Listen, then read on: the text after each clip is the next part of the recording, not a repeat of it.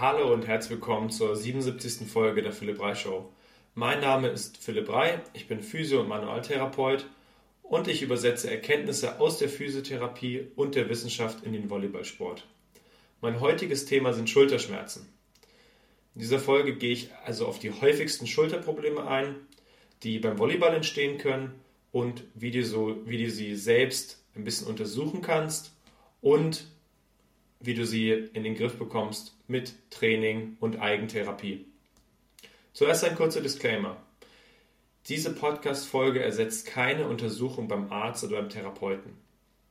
Wenn du also Schulterbeschwerden hast und weißt nicht genau, was das ist, dann geh erst zum Arzt oder Therapeuten, lass dir eine Diagnose geben, lass dir sagen, was du hast. Im Anschluss daran kannst du diesen Podcast und die Inhalte hier nutzen, um deine Beschwerden besser zu machen. Du kannst Trainingsinhalte von hier nutzen, um deine Schulter zu stabilisieren, was auch immer. Aber du kannst nicht diesen Podcast nutzen, um deine Schulter selbst zu diagnostizieren. Eine kurze weitere Information.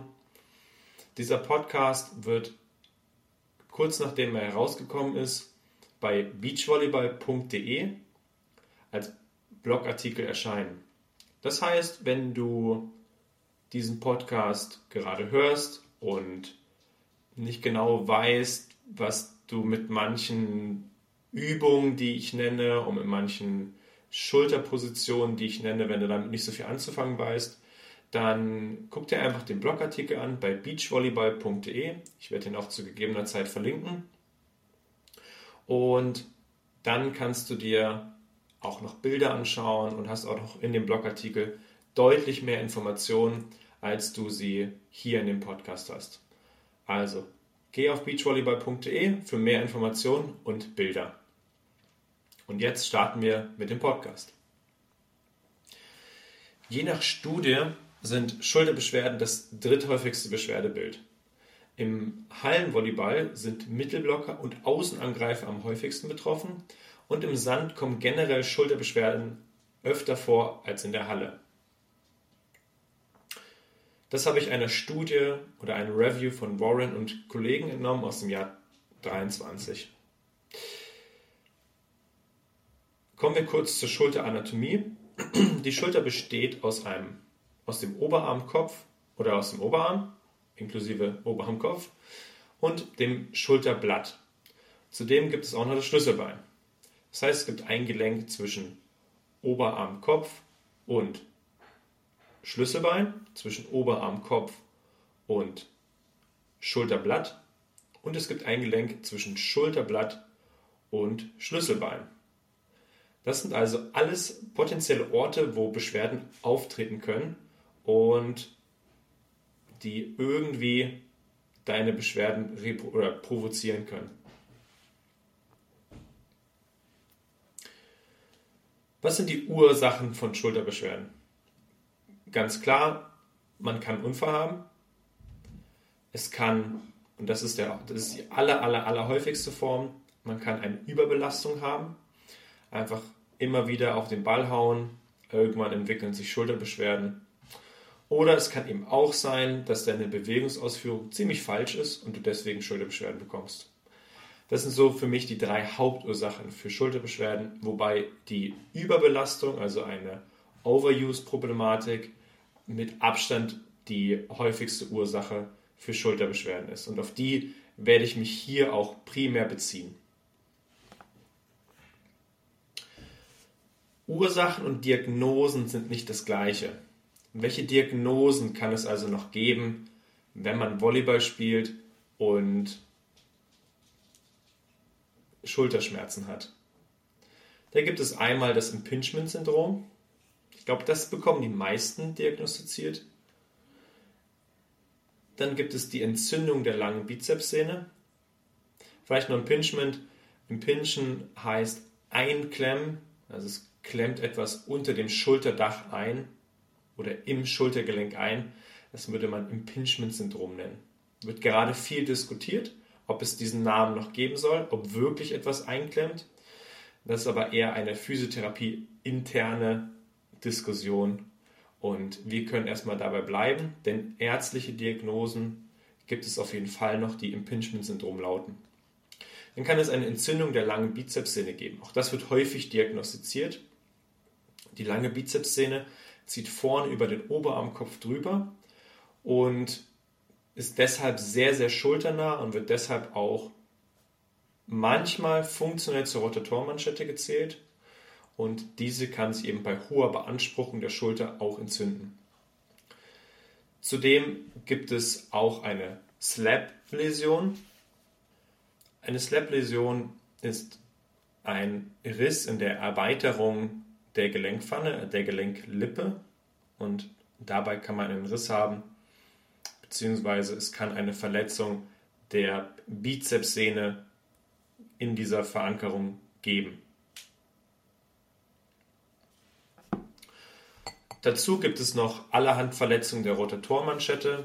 Das heißt, du kannst ähm, eine Supraspinatus-Sehnenentzündung haben. Also das kann eine Diagnose sein.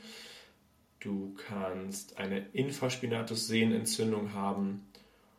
Und ja, mehr typische Diagnosen fallen mir jetzt erstmal nicht ein, aber bin noch kein Arzt, vielleicht wenn ein Arzt zuhört, gerne noch drei, vier typische Schulterdiagnosen ergänzen, die man in der Regel stellen kann, je nachdem, was eben für ein Störungsbild vorliegt. Okay, ein Herr Leitei, ich hoffe, ich spreche ihn richtig aus, aus Österreich, hat eine Studie angestellt zum Seitenvergleich der Schultern von Volleyballern. Das heißt, er hat vierundachtzig Sportler und Sportlerinnen untersucht und hat dabei die rechte und die linke Schulterseite untersucht und hat Vergleiche angestellt. Beziehungsweise, wir sprechen nicht mehr über rechts und, oder nicht über rechts und links, sondern lassen uns über dominant und nicht dominante Schulter sprechen. Es gibt ja auch einige Linkshänder. Und es geht eher darum, okay, wie hat die dominante Schulter im Vergleich zur nicht dominanten Schulter abgeschnitten? Was konnte man da finden? Er fand heraus, dass ungefähr dreißig Prozent der Volleyballer schmerzgeplagt sind. Entschuldigung, dass ungefähr dreißig Prozent der schmerzgeplagten Volleyballer eine Atrophie des Infraspinatus aufweisen. Der Infraspinatus ist der Schulteraußenrotator und sitzt flächig auf dem Schulterblatt drauf. Zudem ist die Kraft in den Armabduktoren, also den Armabspreizern, also seitlich nach oben heben, und die Kraft in den Außenrotatoren geringer. Nicht nur bei Leuten, nicht nur bei Volleyballern mit Schulterbeschwerden, sondern auch bei Volleyballern ohne Schulterbeschwerden. Zudem fand er bei vierzehn Prozent der untersuchten Spielern Teilrisse in der Rotatormanschette. Nur auf der betroffenen Seite. Entschuldigung. Nur nicht betroffen, sondern auf der dominanten Seite. Unabhängig davon, ob die Person äh, Schulterschmerzen hat oder nicht. Das heißt, wir finden schon allerhand Auffälligkeiten bei, Schulter, bei, bei Volleyballer-Schultern, aber es scheint so, als hätten nicht betroffene Volleyballer diese Beschwerden auch. Oder diese Auffälligkeiten auch, sind ja keine Beschwerden. Aber dazu später nochmal. Also kurz zusammengefasst, wir finden bei Volleyballspielern und Spielerinnen Auffälligkeiten, die man durch M R T, ähm, durch Krafttests, durch Ultraschall finden kann. Aber sowohl bei schmerzgeplagten Spielern als auch bei schmerzfreien Spielern. Wie kann man das Ganze jetzt also angehen? Und ich würde gerne nochmal einen Schritt zurück machen und darüber sprechen, wie, wie ich eine typische Volleyballerschulter sehe. Denn es gibt super viele Diagnosestellungen, eben zum Beispiel Impingement-Syndrom oder Entzündung der langen Bizepssehne oder irgendwelche Probleme, die dann mit der Rotatormanschette in Verbindung gebracht werden, die meiner Meinung nach beim Volleyball alle von der gleichen Ursache kommen. Wie gesagt, es gibt auch Outlier. Es gibt auch Leute, die haben Schulterbeschwerden beim Volleyball und haben eine ganz andere Problematik. Deswegen sage ich auch, die Diagnose eben nicht selber stellen. Aber fast hundert Prozent der Volleyballer, die ich in der Praxis gesehen habe, der Volleyballer Schultern, die ich in der Praxis gesehen habe, und das sind schon allerhand, nahezu hundert Prozent von denen haben die gleiche Problematik. Und die Problematik würde ich benennen mit einer Instabilität der Schulter. Das heißt, dass der vordere Anteil der Gelenkkapsel und auch der anderen passiven Strukturen sehr, sehr beweglich ist und hintere Strukturen der Gelenkkapsel sind sehr steif. Was heißt jetzt sehr steif?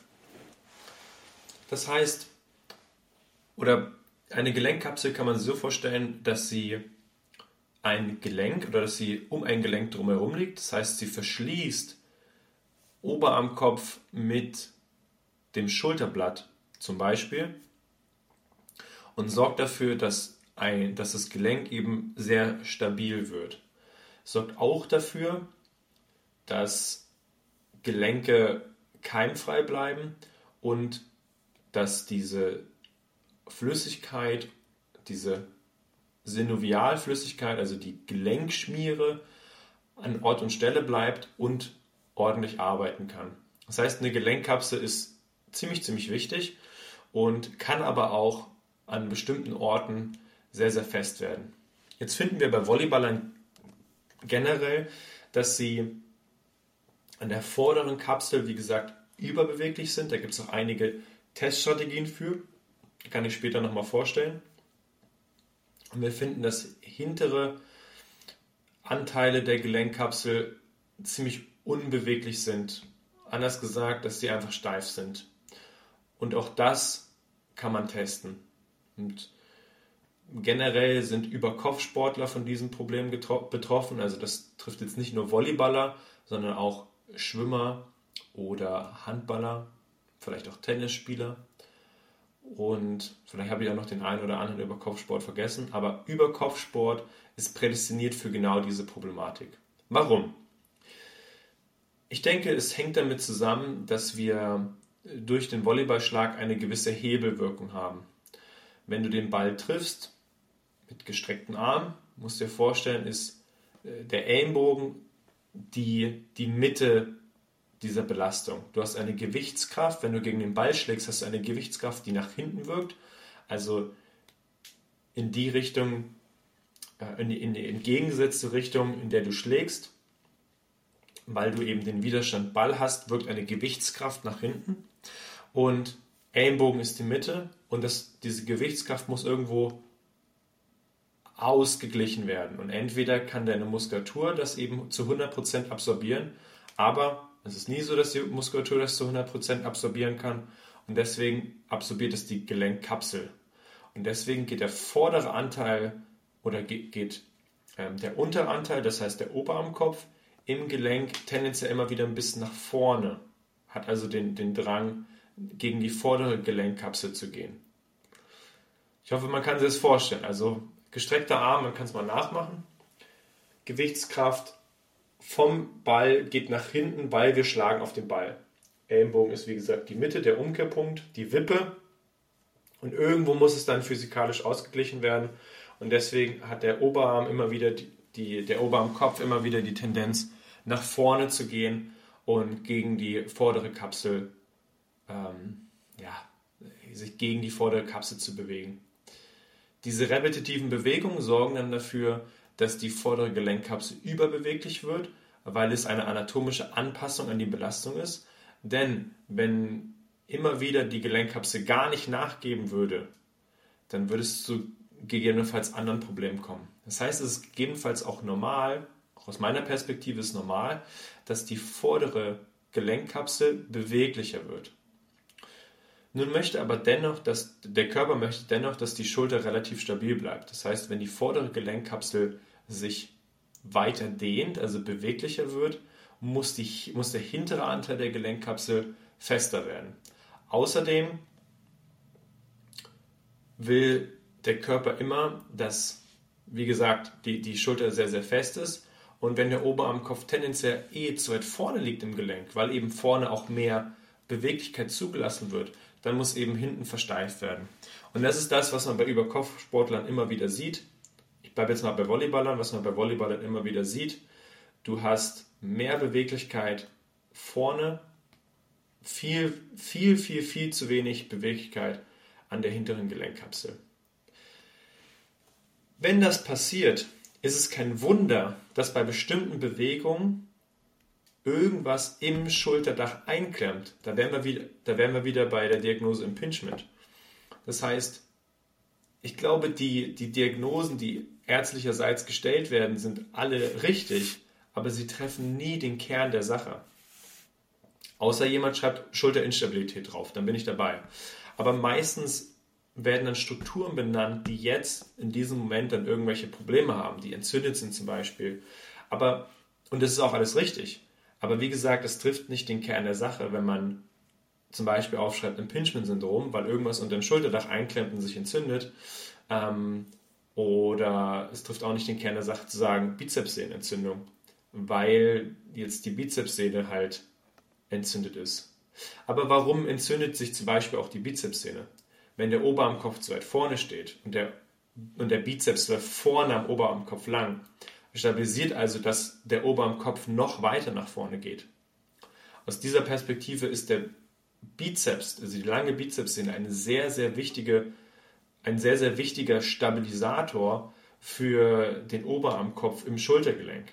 Deswegen ist es auch falsch, was alle sagen, dass man als Volleyballer nur Trizeps trainieren muss. Nein, du musst auch Bizeps trainieren. Am besten eine Form des Bizeps-Trainings, die besonders den oberen Anteil trainiert, um eben diese Stabilisationsfunktion von der Bizepssehne nicht zu verlieren oder eben diese Stabilisationsfunktion zu stärken. Gehen wir nochmal zurück. Oberarmkopf steht zu weit vorne. Normalerweise musst du bei bestimmten Armbewegungen, muss der Oberarmkopf im Gelenk rotieren. Ist klar, wenn du den Arm seitlich hebst, muss der Oberarmkopf rotieren. Wenn du den Arm nach vorne hebst, muss der Oberarmkopf rotieren. Aber neben der Rotation macht der Oberarmkopf natürlicherweise auch noch eine Verschiebung. Das heißt, beispielsweise beim seitlichen Arm hochheben rotiert der Oberarmkopf auch nach außen mit, aber er senkt sich auch noch ein bisschen im Schultergelenk. Wenn du den Arm nach vorne hebst, rotiert der Oberarmkopf natürlich mit und er senkt sich aber auch noch, er verschiebt sich auch noch leicht im Schultergelenk. Aber das passiert dann nicht mehr. Wenn es hinten zu steif ist, kann der Oberarmkopf dann nicht mehr nach hinten rollen plus gleiten und er rollt nur noch und am Ende der Rollbewegung ist dann früher ein Widerstand, weil eben diese Gleitbewegung nicht funktioniert. Das heißt, dadurch ist es leichter, dass im Schultergelenk etwas einklemmt oder etwas gestresst wird, was dann zu Schmerzen führt. Das heißt, dass, die, dass diese Instabilität vom Oberarmkopf nach vorne meiner Meinung nach der größte Faktor für Schulterbeschwerden ist und auch das Erklärmodell darstellt für Schulterimpingement und auch das Erklärmodell darstellt für Entzündungen der langen Bizepssehne. Er stellt nicht das Erklärmodell dar für zum Beispiel Slap-Läsionen. Slap-Läsionen sind meines Wissens nach häufiger durch Unfälle, also durch ähm, irgendwelche Abwehraktionen, wo man sich abstützen musste. Aber Slap-Läsionen und auch Labrum-Probleme, also diese Labrum ist die Erweiterung vom Schultergelenk, so eine Gelenklippe, ähm, solche Geschichten müssen nicht schmerzhaft sein, müssen nicht zu Problemen führen. Aber wenn das bei dir diagnostiziert wird, ist die Behandlungsform gegebenenfalls ein bisschen andere als die bei einer vorderen Instabilität. Jedoch sind die häufigsten Diagnosen Entzündung der langen Bizepssehne und vor allem, vor allem mit Abstand das sogenannte Impingement-Syndrom. Jetzt müssen wir natürlich auch darauf eingehen, was Leitei in seiner Studie gesagt hat, dass man in vierzehn Prozent der untersuchten Spieler und Spielerinnen eine Teilrisse der Rotatorenmanschette gefunden hat. Und das hört sich natürlich erstmal nicht schön an, dass man davon ausgehen kann, dass ungefähr fünfzehn Prozent der Spieler, auch dann eben in unserem hobbymäßigen Bereich, Rotatorenmanschettenprobleme haben können. Im Sinne von, dass irgendein Muskel schon angerissen ist. Aber auch das ist nicht schlimm. Oder das kann man, das kann man per se nicht sagen. Aber theoretisch ist das jetzt erstmal nicht schlimm. Diese Teilrisse in der Rotatorenmanschette sorgen nicht dafür, dass morgen dann einfach deine Bizepssehne, äh, dass deine Supraspinatus oder deine Infraspinatussehne reißt. Wenn das diagnostiziert wird, muss man gut mit seinem Arzt sprechen und auch gegebenenfalls eine chirurgische Meinung einholen. Aber tendenziell ist es nicht so, dass man einen Teilriss einer Sehne hat, je nachdem natürlich, wie, wie, wie stark ein Teilriss ist. Ja, also kann ja auch ein großer oder ein kleiner Anteil sein. Typischerweise ist es aber nicht so, dass durch einen Teilriss nach zwei, drei, vier Tagen auf einmal dann ein kompletter Riss entsteht. Man weiß ja auch gar nicht, wie lange schon dieser Teilriss besteht, und man weiß auch nicht, ob dieser Teilriss für deine Schmerzen sorgt. Die Schulter ist relativ kompliziert nerval innerviert. Das heißt, schmerzauslösende Bewegungen kann man selten auf eine genaue Struktur oder einer genauen Struktur zuweisen. Früher hat man das geglaubt, da gab es dann den Test für den Supraspinatus, einen Test für den Infraspinatus, einen Test für diesen und jenen Muskel. Und diese Tests gibt es immer noch. Wir wissen aber, dass eine Schmerzreproduktion keine Aussagekraft hat. Das heißt, wenn ich jetzt bei einem Test für den Supraspinatus einen oder deinen Schmerz reproduziere, kann ich nicht sagen, dass dein Supraspinatus schmerzhaft ist. Wenn er zu schwach ist, kann ich sagen, er ist zu schwach. Das stimmt. Aber ich kann nicht sagen, okay, ich äh, sehe jetzt hier, mh, oder du hast dann bei dem, bei dem Test hast du Schmerzen, also hast du Supraspinatus-Sehnenentzündung oder whatever. Das stimmt nicht, denn bei diesem Test können eben ganz viele Strukturen in der Schulter wehtun und können dann eben deine typischen Beschwerden machen.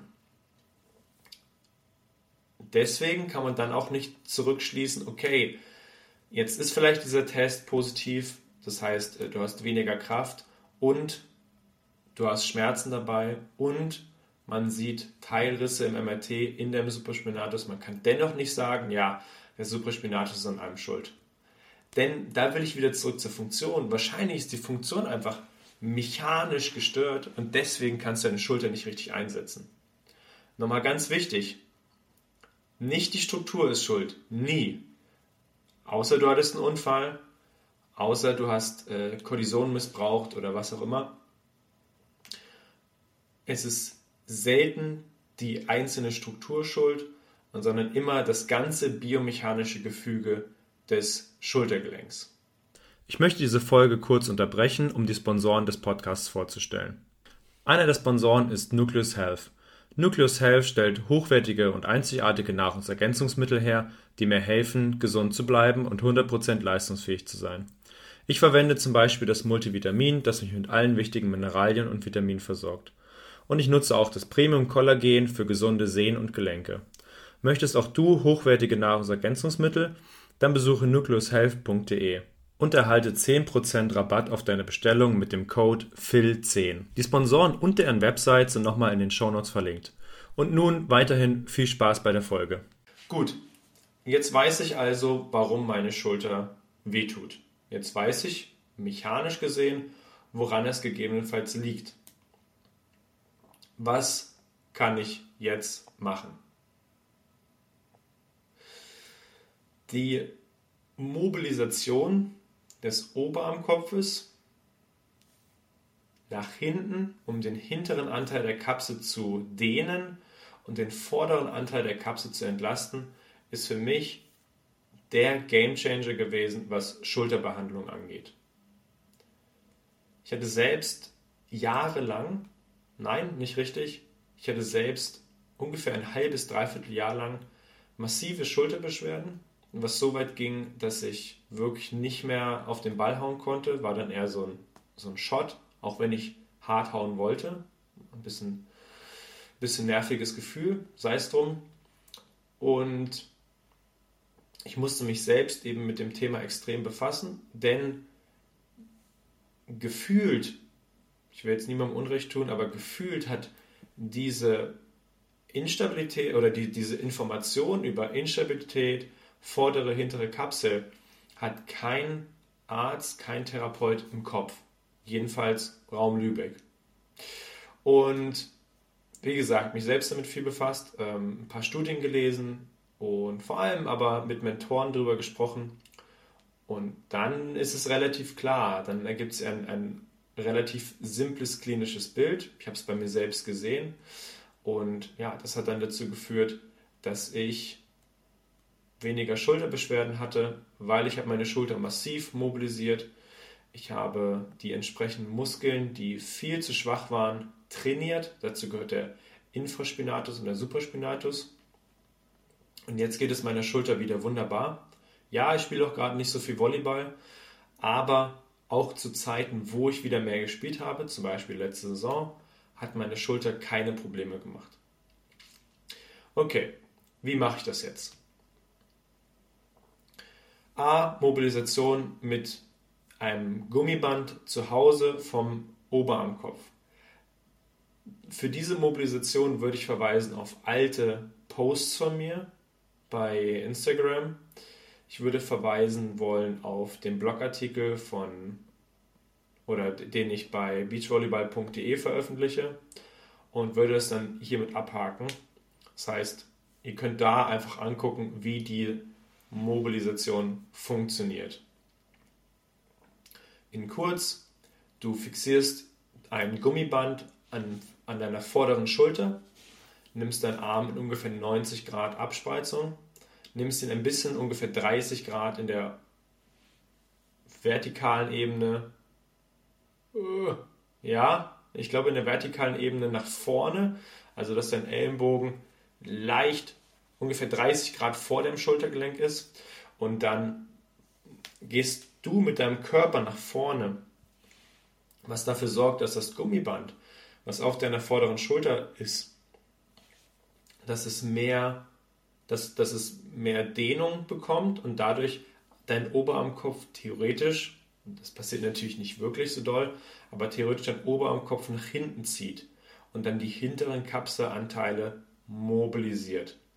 So, aber, Disclaimer, es gibt auch den Case, dass Menschen, die über Kopfsport machen, das ist sehr selten, aber es kann sein, dass Menschen, die über Kopfsport machen, eine hintere Instabilität des Schultergelenks haben. Das heißt, dass die hinteren Kapselanteile sehr viel beweglich sind und die vorderen Kapselanteile nicht. Das kann zum Beispiel sein, wenn man ähm, aufgrund von häufigen Schulterluxationen schon mal operiert wurde. Ähm, da meinen es Chirurgen oft sehr, sehr gut und machen den vorderen Anteil der Kapsel sehr fest. Das ist auch gar nicht negativ gemeint. Ähm, fixieren den vorderen Anteil der Kapsel sehr, sehr gut, was dafür sorgt, dass im Laufe der Wiederbelastung der hintere Kapselanteil mehr mobilisiert, weil eben vorne die Schulter keine, keine Bewegungsfreiheit mehr hat und sich das dann irgendwo anders holt. Das wäre Variante A. Und dann B, wenn du schon mal ein großes oder ein kleines Trauma hattest, das heißt, wenn du ähm, auch wieder, wenn du dich in der Abwehraktion hingeschmissen hast, ähm, es kann sein, dass nicht das, also du würdest ja mitbekommen, wenn deine Schulter schon ab und zu mal luxiert ist, also ausgekugelt ist, ähm, aber vor allem Leute, die schon mal eine Auskugelung nach hinten hatten, die sind davon natürlich massiv betroffen. Und wenn du schon mal einen Unfall hattest, wo du dich abstützen musstest und es hat mal so ein bisschen wehgetan, du weißt aber nicht ganz genau, was passiert ist, dann kann es auch sein, dass der hintere Anteil deiner Kapsel einen Riss bekommen hat und du da jetzt eben sehr lax und sehr mobil bist. Es kann sein, dass es so ist, muss aber nicht. Nun ist es so, dass wenn du dann diese Mobilisation machst und du hast die hintere, den hinteren Anteil der Kapsel sehr lax, dann ist diese Übung maximal kontraproduktiv. Deswegen sage ich, lass deine Schulter erst von Experten untersuchen und mache dann die Mobilisation. Was muss man noch machen, um diese Probleme zu behandeln? Ganz vergessen, aber extrem wichtig, die Last reduzieren. Das heißt, du musst ein paar Tage wegbleiben vom Training oder nur einmal die Woche zum Training gehen. Wenn du mitten in der Saison bist, bekommst du es nicht hin, die Schulter so doll zu entlasten oder so doll zu mobilisieren, dass sie nicht mehr wehtut. Du bekommst sie mobiler, du kannst die Muskulatur kräftigen, ist alles wunderbar, aber du wirst sie nicht schmerzvoll bekommen, kann ich jetzt schon sagen. Das heißt, du musst die, Max, die, die Last an, an oder die, die Menge an Belastung für die Schulter musst du reduzieren, sonst wirst du deinen Schmerz nicht unbedingt los. Das wäre also auch noch unbedingt wichtig. Du musst nicht komplett vier Monate wegbleiben. Das stimmt nicht, aber vielleicht nur einmal die Woche zum Training. Vielleicht eins, zwei Spiele auslassen. Vielleicht eben nur die Spiele mitmachen, wenn du besonders wichtig bist. Was auch immer. Aber ein bisschen die Last reduzieren. Gut. Jetzt hast du die Last reduziert, du mobilisierst schon mit dem Gummiband fleißig. Das wäre so die allererste Phase in deiner persönlichen Reha und deiner persönlichen Schulterreha. Was kann man zusätzlich machen? Zusätzlich, und das ist das A und O, und daran scheitern viele, ist das Training der schulterstabilisierenden Muskulatur.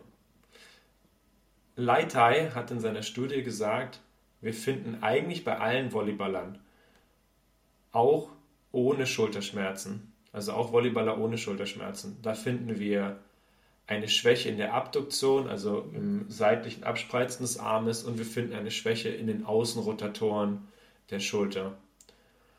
Und er schrieb, dass es jetzt gegebenenfalls ja normal sein könnte, dass das so ist. Weil auch Nicht-Betroffene haben das ja. Und ich würde es eher anders, ich würde die Daten eher anders interpretieren, weil wir wissen aus, also wenn man wieder in andere Fachbereiche schaut, wenn man in andere Studien reinschaut, wissen wir, dass die Kraft im Infraspinatus und im Teres Major und im Supraspinatus extrem wichtig ist, um die Schulter zu stabilisieren. Warum sagen wir jetzt, dass über Kopfsport, dass das für die oder bei Volleyballern, dass das da jetzt nicht so schlimm ist? Ich glaube, dass wir durch die Schwäche in den entsprechenden Muskeln alle eine erhöht, ein erhöhtes Risiko für Schulterbeschwerden haben. Und das ist ja auch so. Also guckt mal jetzt, in den Durchschnitt der Gesellschaft haben weniger Leute Schulterschmerzen, als wenn wir nur auf Volleyballer gucken. Und deswegen ist es so, dass ich glaube, dass alle Volleyballer prädestiniert sind für Schulterschmerzen und bei manchen tut es eben weh und bei manchen nicht. Das heißt, diese Trainingsformen sind auch nicht nur für Leute gedacht, die Schulterschmerzen haben. Also, ganz wichtig, deine Außenrotatoren trainieren. Ganz simpel, natürlich kennt jeder die Übung mit einem Theraband, aber es gibt auch bessere Übungen im Sitz, wo der Ellenbogen auf wo dein Ellenbogen auf das Knie abgestützt ist und du dann eine Innenrotationsbewegung machst. Das hat den Vorteil, dass der große Schultermuskel, der Deltoideus, entlastet wird, weil dein Arm abgesetzt ist und du wunderbar deine Außenrotatoren trainieren kannst. Zudem sollte man den Supraspinatus trainieren und den trainierst du am besten mit sogenannten Scaption Races. Kannst du bei YouTube eingeben oder dir einen Blogartikel angucken auf beachvolleyball punkt de. Und diese Scaption Races sorgen dafür, dass natürlich der, der große Schultermuskel auch trainiert wird, der Delta, aber auch der Supraspinatus. Das sind so die zwei wichtigsten Übungen, die ich benennen würde für das Training der stabilisierenden Schultermuskulatur. Und dann muss man eben gucken, okay, wie kann ich das jetzt in ein größeres Bild einbetten? Wie kann ich das jetzt komplexer trainieren?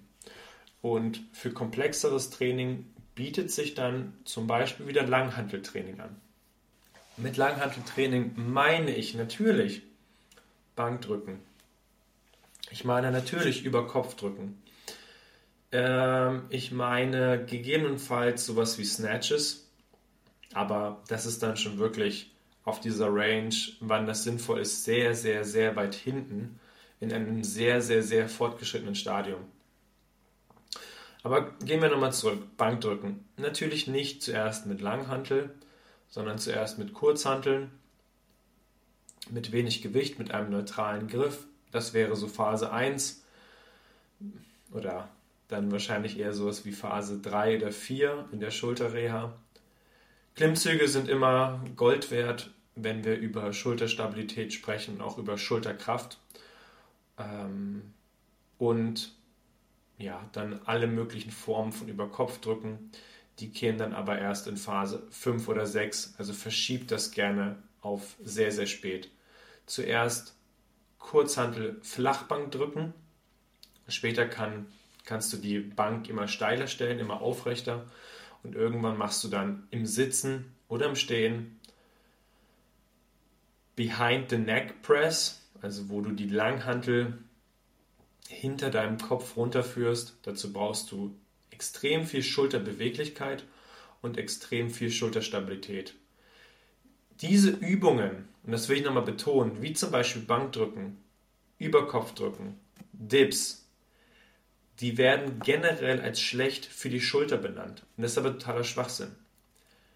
Diese Übungen sind nur dann schlecht für die Schulter, wenn du eine schlechte Schulter hast, wenn deine Schultermechanik für einen für einen Eimer ist. Dann bekommst du bei Dips, beim Bankdrücken Schulterschmerzen.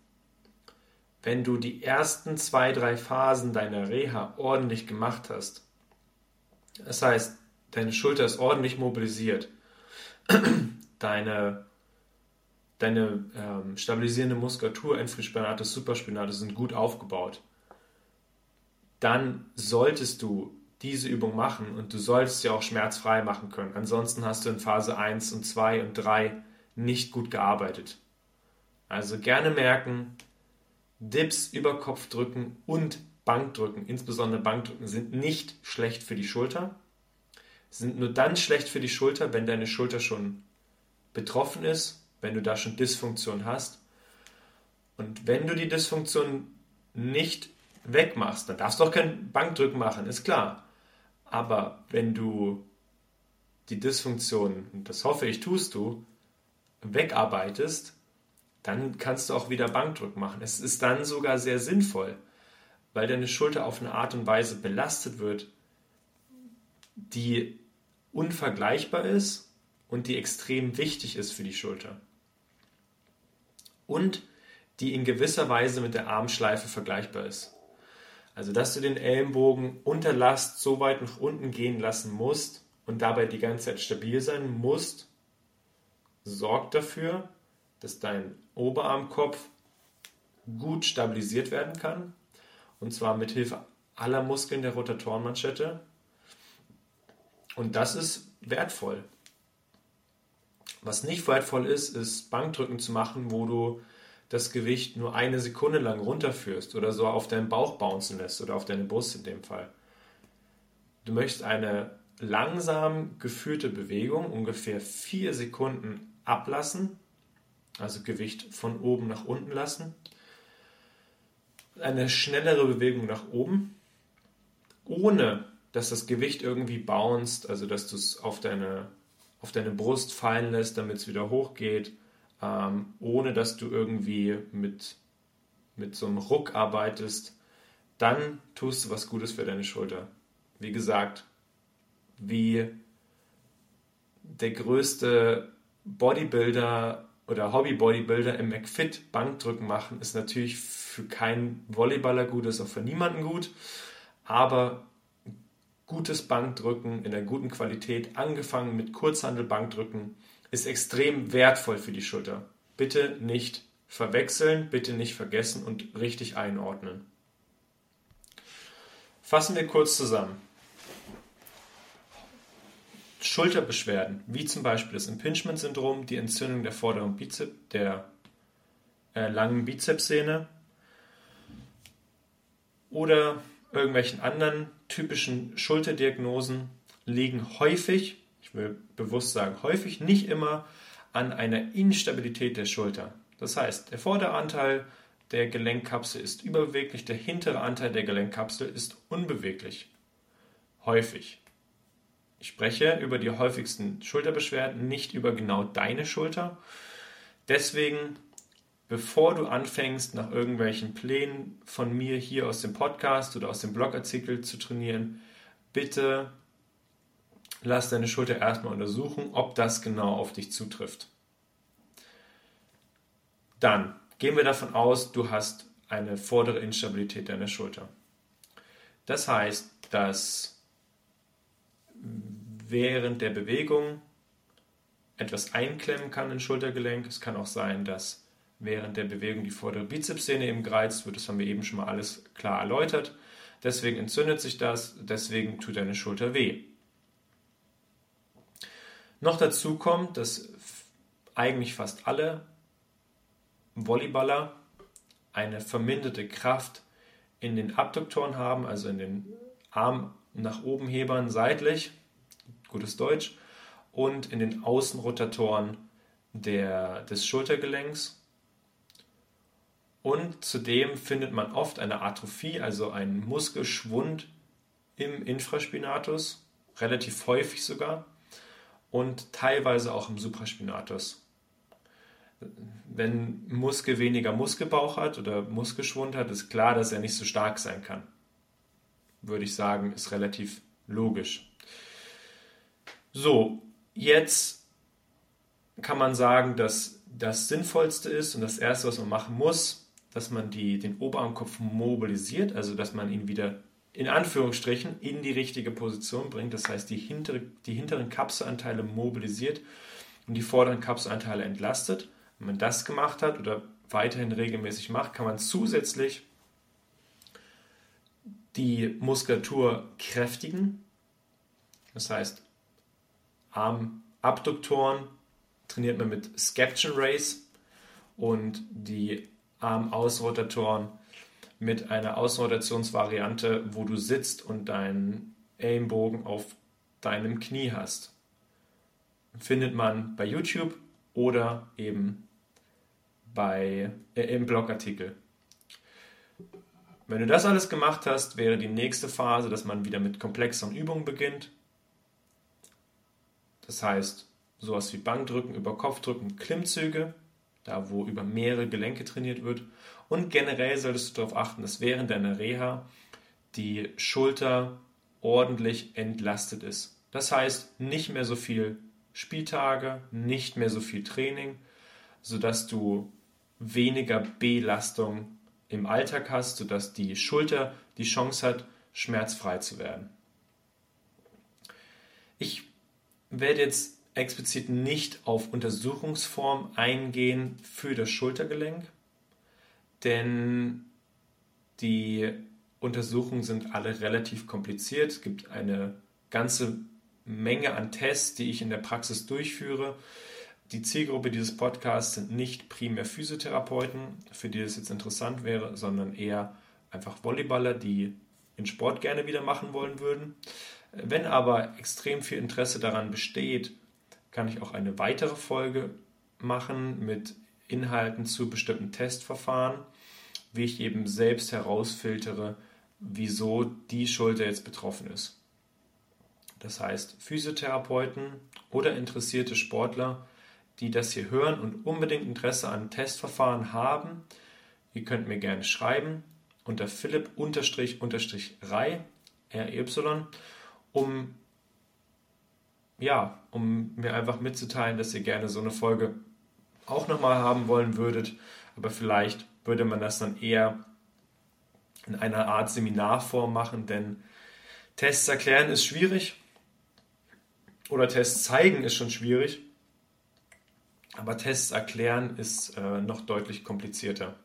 Von daher, es gibt eine Menge Tests, um eine vordere Schulterinstabilität zu testen, auch eine hintere Instabilität zu testen, auch die Kraft des Infra- und Supraspinatus zu testen, logisch. Ähm, aber, ja, es nützt jetzt nichts, das alles mit aufzuführen. Okay, vielleicht noch global ein, zwei Hinweise, woran könnten Schulterbeschwerden noch liegen. Wir dürfen, wenn wir über Schultern reden, nicht das Schulterblatt vergessen. Also das Schulterblatt muss auch stabil sein, damit der Oberarm oder die, der ganze Arm ordentlich auf den Ball hauen kann. Das heißt, Schulterblattstabilisatoren habe ich jetzt in meiner, der Vereinfachung halber habe ich das ganz vergessen, aber natürlich brauchst du auch Schulterblattstabilisatoren. Dazu gehören die Rhomboideen, dazu gehört der untere Anteil vom Trapez, also der Pars ascendens vom Trapezius und ganz wichtig, der Serratus anterior. Diese drei Muskeln sind primär dafür da, das Schulterblatt zu stabilisieren. Auch die teste ich natürlich in der Praxis und hatte witzigerweise letzte Woche erst das Beispiel, dass jemand eigentlich okaye Schultern hatte, aber dass der Serratus anterior massiv schwach war und er deshalb beidseits Schulterbeschwerden entwickelt hat, obwohl er Volleyballer ist, somit nur mit rechts schlägt. Warum tun dann beide weh? Weil einfach die Schultermechanik durch den sehr schwachen Serratus anterior generell gestört ist und dann eben auch durch vermehrt Blocken, durch Überkopfbewegung generell das Schulterblatt wenig stabilisierend werden konnte. Somit gab es auch wiederum mehr Tendenz zu, einer, äh, zu einem Impingement, zu einer Einklemmung von irgendwas unterm Schulterdach. Und somit, das möchte ich noch erwähnen, darf man Schulterblatt stabilisierende Muskulatur natürlich nicht vergessen. Dennoch, das häufigste Problem, ich würde es ungefähr mit achtzig Prozent betiteln, bei Menschen mit Schulterbeschwerden oder bei Volleyballern, wichtig, bei Volleyballern mit Schulterbeschwerden, ist eher diese Instabilität der vorderen Gelenkkapsel oder des Oberarmkopfes. Okay, vielleicht noch ein Fallbeispiel aus der Praxis. Ich habe ungefähr vor einem halben Jahr eine Volleyballerin begutachtet, die mit Schulterschmerzen zu mir kam. Und sie war vorher in einer anderen Praxis. Dort hat sie eigentlich ganz gute Sachen gemacht, insbesondere Training. Also es gab ordentliches Training für die Schulteraußenrotatoren und gegebenenfalls auch für die Schulterabduktoren, sodass man sicherstellen konnte, okay, es wird Es wird auf jeden Fall kein Humbug gemacht, sagen wir es mal so, kein, kein Schrott. Aber was in dieser Reha bei ihr gefehlt hat, und das haben wir dann auch schnell rauskristallisiert, war die Mobilisation vom Oberarmkopf. Wenn du den Oberarmkopf nicht ordentlich mobilisierst, also nicht diese Verschiebung nach hinten, kann die Schulterblatt, äh, Entschuldigung, kann die Schultermuskulatur nicht richtig arbeiten. Der Infraspinatus ist am Oberarmkopf festgemacht. Wenn der Oberarmkopf, wenn es nur Millimeter sind, zu weit vorne steht, dann kann er dadurch, dass er zu lang ist, nicht mehr richtig arbeiten. Außerdem gibt es ein Phänomen, das nennt sich A M I, ne, heißt atrogene Muskelinhibition. Das heißt, wenn das, wenn das, wenn das Gelenk, A M I, wenn ein Gelenk irgendwie in seiner Funktion gestört ist, zum Beispiel unbeweglich, dass dann die Muskulatur nicht richtig arbeiten kann. Gibt es auch ein paar Paper zu, das habe ich mir nicht ausgedacht, das ist also auch schon erforscht. Jetzt hatte sie also A M I des Infraspinatus und wir mussten also zuerst ihren Oberarmkopf mobilisieren, nach hinten, weil sie halt typische Anzeichen für eine vordere Gelenkinstabilität gehabt, damit sie ihren Infraspinatus richtig einsetzen konnte. Und was wir noch festgestellt haben, also bei ihr, sie hatte auch eine Atrophie des Infraspinatus, eine latente, aber eine starke Atrophie des Supraspinatus. Der Supraspinatus sitzt oben ähm, am oberen Anteil vom Schulterblatt in so einer kleinen ähm, Ausbuchtung, in einer Fossa. Da sitzt der Muskelbauch drin und dieser Muskelbauch war deutlich reduziert. Das heißt, auch der Supraspinatus bei ihr deutlich reduziert. Was haben wir gemacht? Mobilisation Oberarmkopf, Kräftigung Außenrotatoren, Kräftigung Supraspinatus, also Abduktoren. Zusätzlich Untersuchung der Halswirbelsäule, der Brustwirbelsäule, wo sie auch jeweils ordentlich Zeichen gehabt hat für Beschwerden. Untersuchung und Behandlung erste Rippe. Die erste Rippe, die sehr, sehr weit oben sitzt, weiter oben als man denkt, hat oft einen Anteil an Schulterbeschwerden. Das haben wir auch noch mobilisiert. Und dann wurde sie besser. Warum mussten wir so viele Sachen untersuchen und behandeln? Weil sie hat, sie ist viel zu lange mit den Schulterbeschwerden rumgelaufen, sagt sie auch selbst. Ähm, sie hat es viel zu lange schleifen lassen und dadurch entwickeln sich eben Kompensationsmechanismen. Zum Beispiel, dass der Nacken mehr belastet wird, jedenfalls auch die Brustwirbelsäule. Am Ende des Tages tust du damit keinen Gefallen, machst es eher noch, noch schlimmer. Aber deswegen mussten wir so weit untersuchen. Nehmen wir zum Beispiel Tilo. Tilo habe ich kennengelernt, wie im, in Folge vierundsiebzig erzählt, ähm, bei einem Beach-Wochenendcamp in Lübeck. Und Tilo hatte erst, also wir waren zu dem Camp und er hatte während des Camps und ein paar Tage davor hatte er Schulterbeschwerden. Und er war sofort bei mir. Wir haben auch die Auffälligkeiten gefunden in der Schulter, die typischen Auffälligkeiten. Und wir haben genau das bearbeitet und seine Schulter war okay. Wir, mussten, wir haben auch seine Brustwirbelsäule und seinen Nacken behandelt. Das war aber eher on top und machen wir jetzt immer, weil man einfach ein bisschen Dysfunktionen sieht. Aber es hat damals nicht unbedingt zu seiner Schulterproblematik beigetragen. Es ist also auch wichtig, wann gehe ich zur Therapie, wann lasse ich das untersuchen, wann fange ich an mit der Reha. Und viele Leute lassen einfach Probleme viel zu lange schleifen. Das habe ich zum Beispiel in Folge fünfundsiebzig, in der letzten Folge erwähnt. Und deswegen ist es enorm wichtig, dass man seine Dinge, seine Probleme früh angeht und im Fall der Schulter auch ordentlich angeht, nach dem Schema, was ich gerade aufgezeichnet habe. Die Dame aus dem Fallbeispiel von eben spielt jetzt wieder, hat immer mal wieder ein bisschen Schulterbeschwerden. Das kann man nicht, kann man nicht wegreden. Das ist halt so. Das wird auch nie so ganz weggehen, wenn man schon mal so lange Beschwerden hatte. Also es ist nicht so, dass sie jedes Mal beim Spielen Schmerzen hat, sondern sie hat immer mal wieder nach den Spielen ein bisschen Schmerzen. Was schon ein enormer Vorteil ist. Und deshalb ist eine körperliche Untersuchung so wichtig, um eben alle potenziellen Probleme festzustellen. Eben auch, okay, ist es vielleicht auch Nacken, ist es vielleicht auch Brustwirbelsäule, ist es vielleicht auch erste Rippe, whatever. Oder ist es vielleicht keine vordere Instabilität der Schulter, sondern eine hintere Instabilität der Schulter. Auch wichtig, dass man da nochmal unterscheidet. Okay, kleines Fazit. Du hast heute gelernt, was die Schulter ist, wie sie aufgebaut ist. Ich habe dir zwei Studien zitiert, wo über die Häufigkeit von bestimmten Problemen gesprochen wurde. Du hast gelernt, wie ich die Schulterprobleme häufig in der Praxis sehe, was das häufigste Störungsbild ist, wie dadurch die typischen Diagnosen entstehen und wie man es nach einem stufenweisen Plan bearbeiten kann. Wichtig, würde ich nochmal sagen, du musst erst sicherstellen, dass du auch diese Diagnose hast, bevor du nach diesem Stufenplan arbeiten kannst. Ansonsten, wenn du das gemacht hast, wenn du herausgefunden hast, okay, du hast eine vordere Instabilität der Schulter und hast es ordentlich bearbeitet oder hast es herausgefunden, analysiert und arbeitest dann ordentlich an der Schulter, dann wünsche ich dir viel Erfolg dabei bei deiner individuellen Reha. Lass mich gerne wissen, wenn du mit diesen Übungen hier Erfolg hattest.